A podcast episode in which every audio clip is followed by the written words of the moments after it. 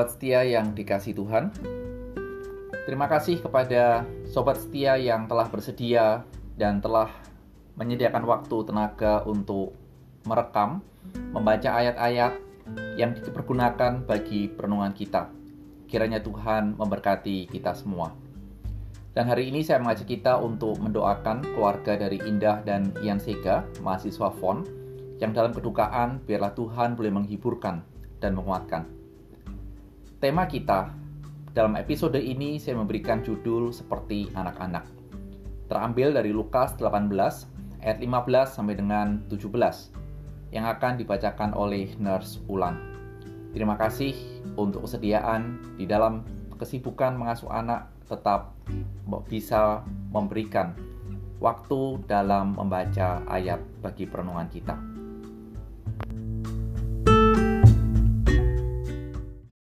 Lukas 18 ayat 15 sampai 17. Yesus memberkati anak-anak. Maka datanglah orang-orang membawa anak-anaknya yang kecil kepada Yesus supaya ia menjamah mereka. Melihat itu, murid-muridnya memarahi orang-orang itu. Tetapi Yesus memanggil mereka dan berkata, "Biarkanlah anak-anak itu datang kepadaku, dan jangan kamu menghalang-halangi mereka, sebab orang-orang yang seperti itulah yang empunya kerajaan Allah. Aku berkata kepadamu, sesungguhnya..." Barang siapa tidak menyambut kerajaan Allah seperti seorang anak kecil, ia tidak akan masuk ke dalamnya.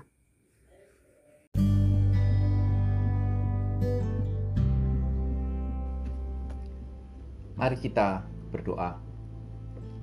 Tuhan Yesus, terima kasih buat hari ini dan biarlah sekali lagi firman Tuhan yang akan kami renungkan mendidik dan menolong kami untuk hidup bagi Tuhan. Demi Kristus Tuhan, amin.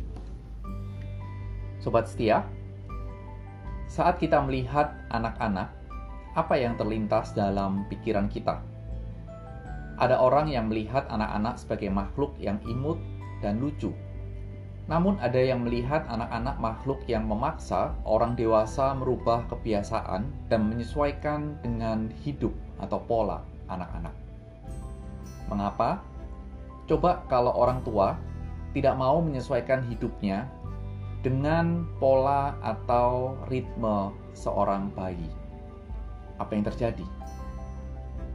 Dan juga ada yang melihat bahwa anak-anak adalah generasi masa depan, baik itu dalam sebuah keluarga ataupun dalam sebuah konteks luas negara.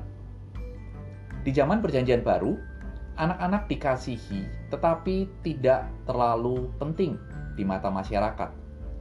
Hingga mereka akil balik dan dapat berkontribusi di rumah dan masuk sinagog dengan hak-hak istimewa sebagai orang dewasa. Itulah pandangan bagi anak-anak.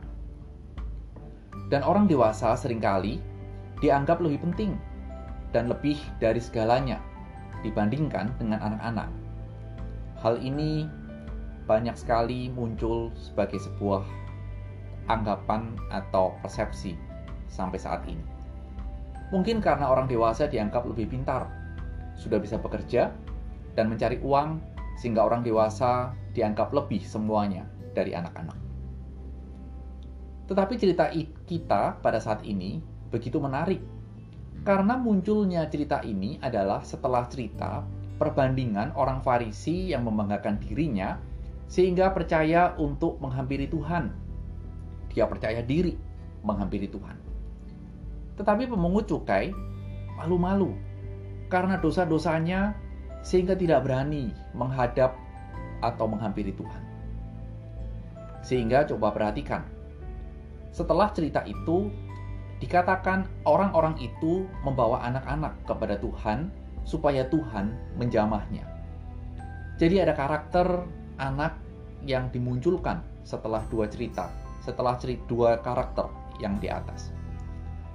Dan sobat setia, ketika Lukas menggunakan kata menjamah dalam terjemahan bahasa Indonesia, kata menjamah itu boleh dikatakan muncul saat Tuhan Yesus menjawab orang sakit kusta yang berteriak kepadanya dengan menjamah. Dan itu terjadi dalam pasal 5. Dan orang sakit kusta itu menjadi tahir. Kemudian peristiwa berikutnya adalah perempuan yang menjamah Tuhan Yesus dalam pasal yang ke-8. Perempuan itu sembuh dari sakitnya. Dan nanti di pasal 22, Tuhan Yesus menjamah hamba imam besar yang telinganya putus karena disabet oleh pedang menjadi sembuh. Sehingga kita bisa bertanya, kira-kira untuk apa ya kalau orang-orang itu membawa anak-anak untuk dijamah oleh Tuhan? Untuk apa? Nah, Alkitab tidak memberikan sebuah jawaban atau informasi. Sehingga sobat setia silahkan menebak apa yang menjadi tujuan dari orang-orang itu. Tapi tindakan dari orang-orang itu mendapat rintangan dari murid-murid Tuhan Yesus. Kita bisa perhatikan dari cerita itu. Mereka menghalang-halangi orang-orang itu untuk membawa anak-anaknya kepada Tuhan. Tidak tahu apa alasannya. Tetapi paling tidak, pandangan yang memandang anak-anak eh, sebelah mata bisa menjadi dasar mengapa murid-murid melakukan itu. Mungkin dianggap akan merepotkan, mengganggu, dan lain sebagainya. Sobat setia, sampai di sini saya mengajak kita untuk mengambil sebuah refleksi, untuk menjadi sebuah perenungan kita dari respon murid-murid.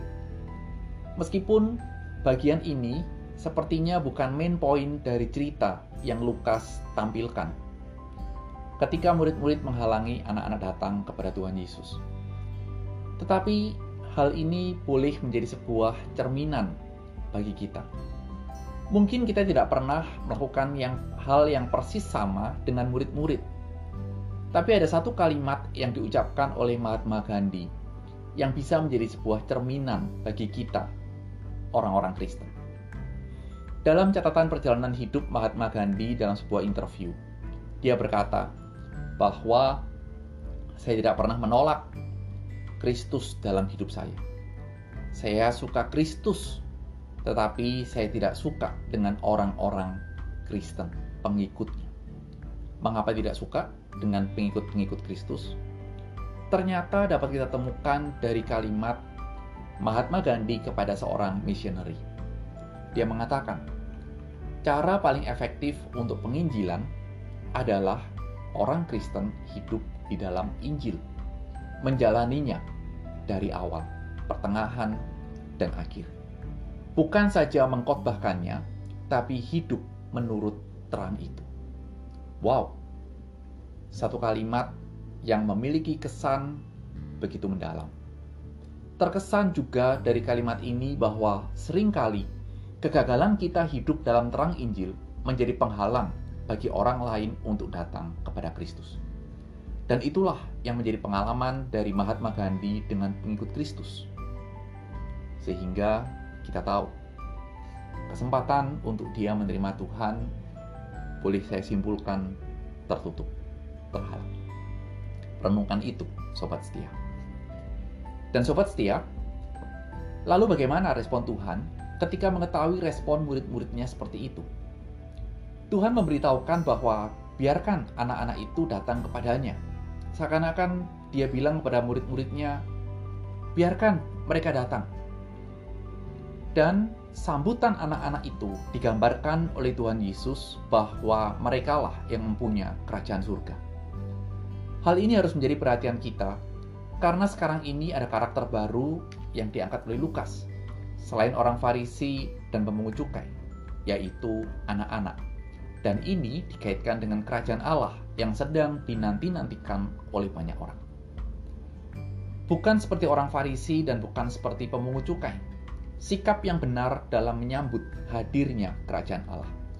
Tetapi Tuhan menunjuk sambutan anak-anaklah yang benar dalam menyambut kerajaan Allah. Mengapa demikian? Sobat setia, anak-anak yang saya pahami ketika menyambut seseorang itu tidak pakai mikir. A, B, C, tidak pakai pertimbangan. A, B, C. Mereka langsung lari dan menyambut orang yang ingin mereka temui. Kira-kira seperti itulah gambaran sederhana sambutan dari anak-anak. Bisa dibayangkan cerianya dan antusiasnya anak-anak ketika mereka menyambut Tuhan Yesus. Dan inilah suatu sikap dalam masa penantian datangnya kerajaan Allah yang kedua kalinya yang harus kita miliki saat ini. Sobat setia, apakah kita memiliki sikap yang seperti anak-anak dalam penantian untuk menyambut datangnya kerajaan Allah? Kiranya kita boleh memiliki sikap seperti anak-anak dalam menantikan kerajaan Allah dan hidup dalam kebenaran Injilnya. Selamat menikmati akhir pekan dan Tuhan memberkati.